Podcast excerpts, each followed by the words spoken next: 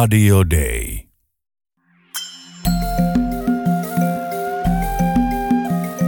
Usko, toivo, rakkaus. Mutta suurin niistä on rakkaus. Kirkko maailmalla. Tervetuloa Kirkko maailmalla ohjelman pariin. Tänään me käsitellään sitä, millaista on toimia Agrikolan jalanjäljissä, eli raamatun käännöstyössä. Mun nimi on Virve Rissanen ja tässä ohjelmassa mulla on haastateltavana Riikka Halmenberneking. Riikka, sä työskentelet raamatun käännöskonsulttina Suomen lähetysseurassa. Mitä se tarkoittaa? Teen yhtyneiden raamattuseurojen käännöskonsulttina töitä angolalaisten, namibialaisten tiimien kanssa pääosin. Sitten myöskin koulutan mosambikilaisia raamatun kääntäjiä yhdessä kollegojen kanssa siellä ja sitten sit on vielä Portugalissa tämmöinen vanhan Almeidan käännöksen uudistuskäännös, jossa, jossa on myöskin mukana konsulttina. Mun tehtävä on vähän niin kuin semmoinen valmentajan tehtävä, että tota, autan kääntäjiä suoriutumaan tehtävässään paremmin tai niin hyvin kuin mahdollista. Mikä sun tausta on? Miten tuollaiseen työhön pääsee? Mun ensimmäiset tutkinnot on afrikkalaisen kielitieteen alalta, mutta kun opiskelin, niin en, en suunnitellut ryhtyväni raamatun käännöstyöhön, koska minulla oli siitä sellainen kuva, että ollaan 20 vuotta jossakin hyvin syrjäisellä seudulla, opiskellaan kieltä, tehdään sille kirjoituskieliä ja sitten käännetään raamattua. Mä en niin nähnyt itseäni sellaisessa, sellaiseen mitenkään sopivana. Mutta tota, sitten sit mä niin opin, että, että raamatun käännöstyöt on erila, erilaisissa olosuhteissa tämä oli semmoinen kuva, mikä mulla oli, mutta, mutta et on hyvin monenlaista raamatun käännöstyötä. Ja sitten lähdin sitten tota Angolaan niin itse asiassa luterilaisen kirkon palvelukseen sinne lähetyseuran lähettämänä.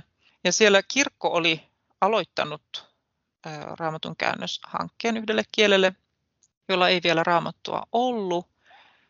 Mutta tota, hyvin pian sitten niin kun nähtiin, että, että täytyy niin kuin etsiytyä, etsiytyä semmoisen organisaation pariin, jolla on, on nimenomaan sit niin kuin raamatun kääntämisestä asiantuntemusta. Se on aika, aika spesifi ala. Ja tota, niinpä sitten ää, Angolan raamattuseura, joka vastaa niin kuin Suomen Biblia-seuraa, kuuluvat molemmat sellaiseen raamattuseurojen yhteisöön kuin yhtyneet raamattuseurat.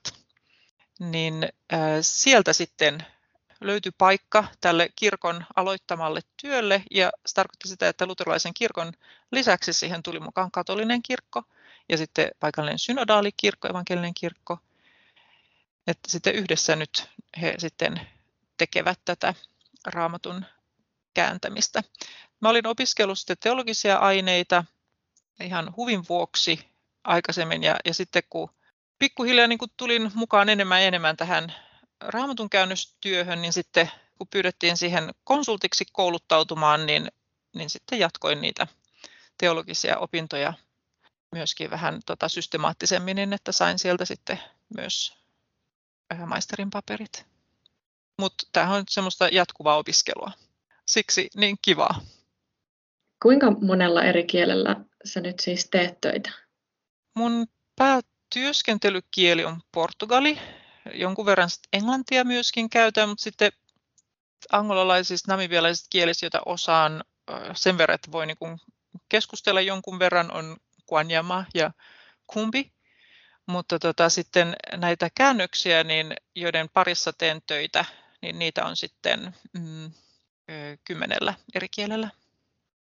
Näiden mainitsemieni lisäksi Songo, Umbangala, Nyaneka, Kikongo, Umbundu, Gangela, Donga, jäiköhän joku mainitsematta. Meneekö nämä kielet ikinä sekaisin? Kielet menee mun päässä sekaisin ihan koko ajan, mutta ei se mitään, koska minä en käännä, vaan mä avustan, avustan kääntäjiä, jotka kääntää. Ja tota, tämä on hyvin paljon niin semmoista keskustelua sitten, että mä saatan esittää kysymyksiä, että miten, miten tämä kohta ymmärretään tai mitä tämä tarkoittaa, tai sitten kääntäjät voi esittää myöskin sen, sen kaltaisia kysymyksiä, että mitä, mitä tässä niin oikein tarkoittaa ja miksi on, on näin erilaisia käännöksiä vaikka Portugalissa tai tai mikä tämä juttu tässä näin on.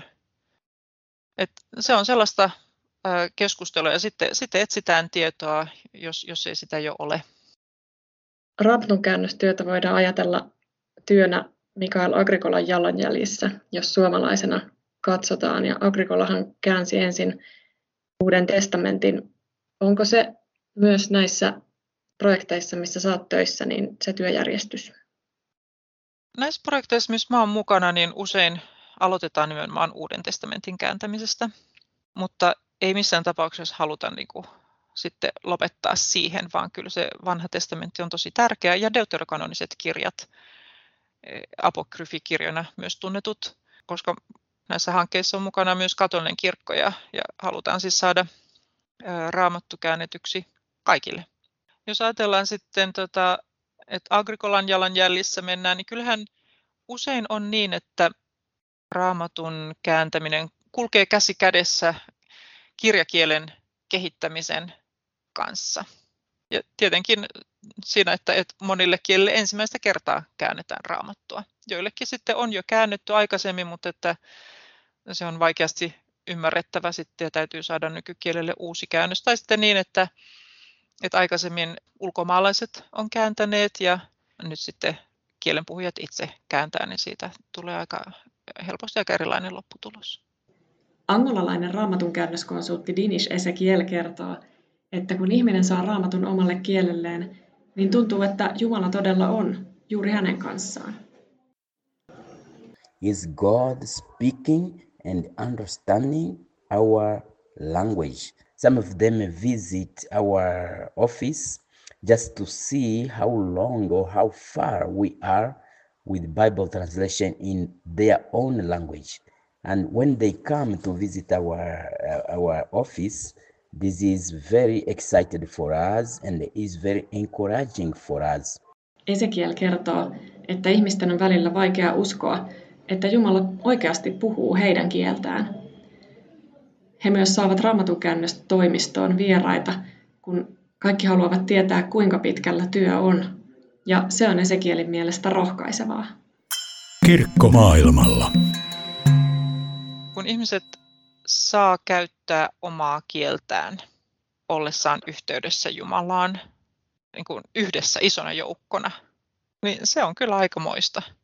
Olen kuullut sellaisista tapauksista esimerkiksi, että, että joku on halunnut rukoilla omalla kielellään kirkossa, mutta että sitä ei ole niin kuin hyväksytty, siis että rukoilla ääneen omalla kielellä. Että ei ole katsottu, että, että se kieli olisi, olisi niin kuin, mm, sopiva tässä voisi ehkä niin kuin ymmärtää tätä, tämä saattaa kuulostaa, että miten niin ei ole sopiva. No, mutta jos joku rukoilisi vaikka stadin slangilla tai, tai savon murteella Jumalanpalveluksena, mä tiedän, että olisiko kaikki kauhean iloisia siitä.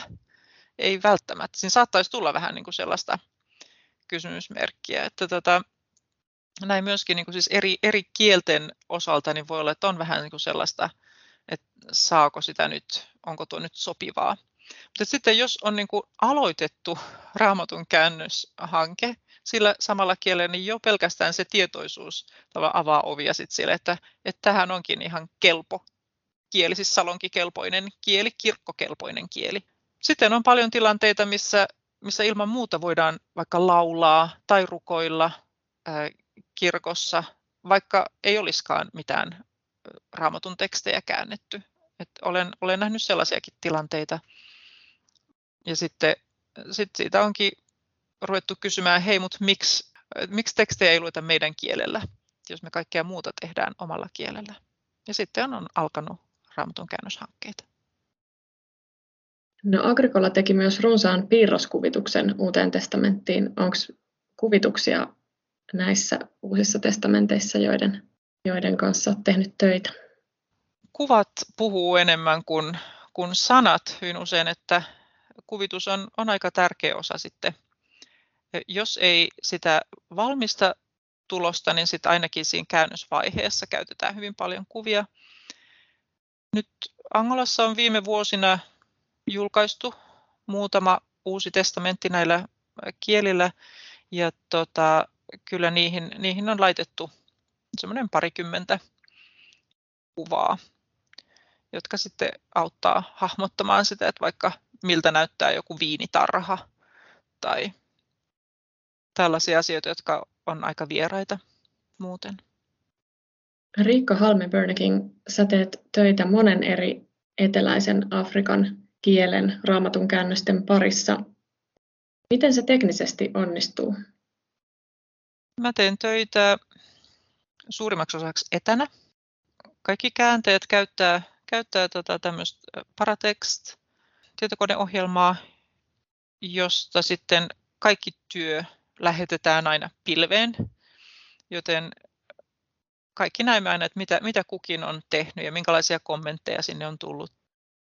Ja nämä raamatun käännösryhmät, joiden kanssa mä työskentelen, ne asuvat ja tekevät töitä aika monella eri paikkakunnalla. Mutta sitten nettiyhteyksin ollaan yhteydessä ja se on toiminut ihan, ihan hyvin. Toki on tärkeää aina välillä päästä kasvokkain tekemään töitä ja olemaan, viettämään aikaa yhdessä. Et nyt toivon, että ensi vuonna pääsen sitten taas. Käännöstyössä on tärkeää tietysti olla paikallisen kielen tuntemus ja paikallisen kulttuurin tuntemus, mutta mikä se on se, mitä sä tuot siihen työryhmään mukanasi?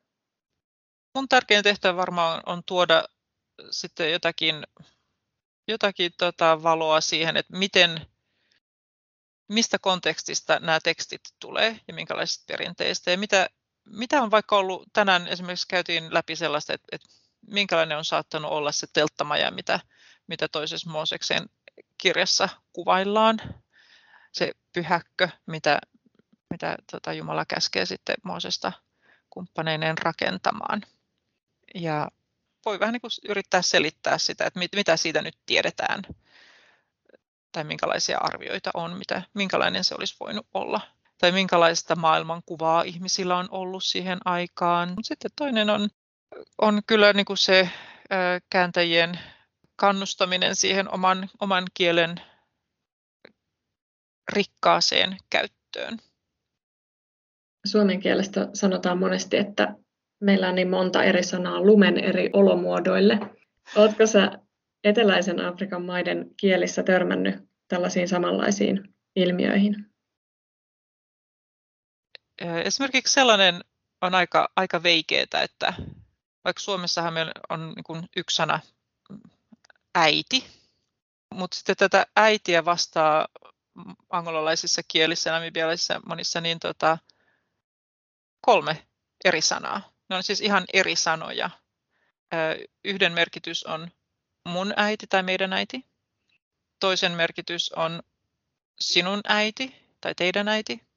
Ja sitten kolmannen sanan merkitys on, on hänen äitinsä tai heidän äitinsä. Ja nämä ei ole niin kuin sellaisia niin kuin Suomessa, että tulee vain joku liite, mikä possessiiviliite, mistä äitini, äitisi, ei, vaan ne on ihan täysin eri sanoja.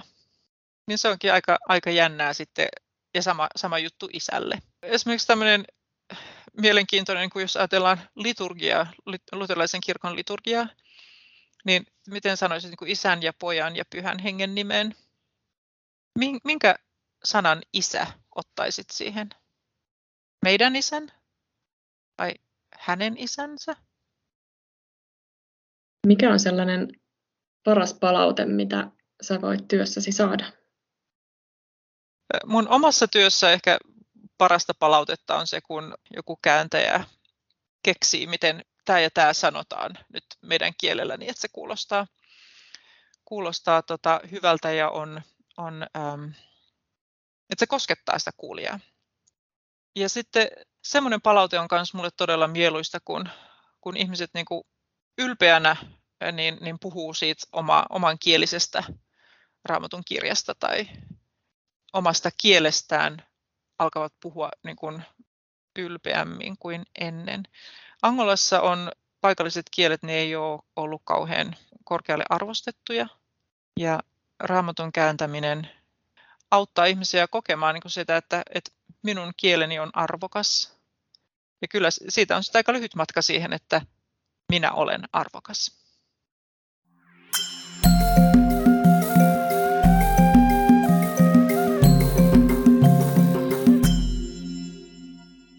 Radio Day.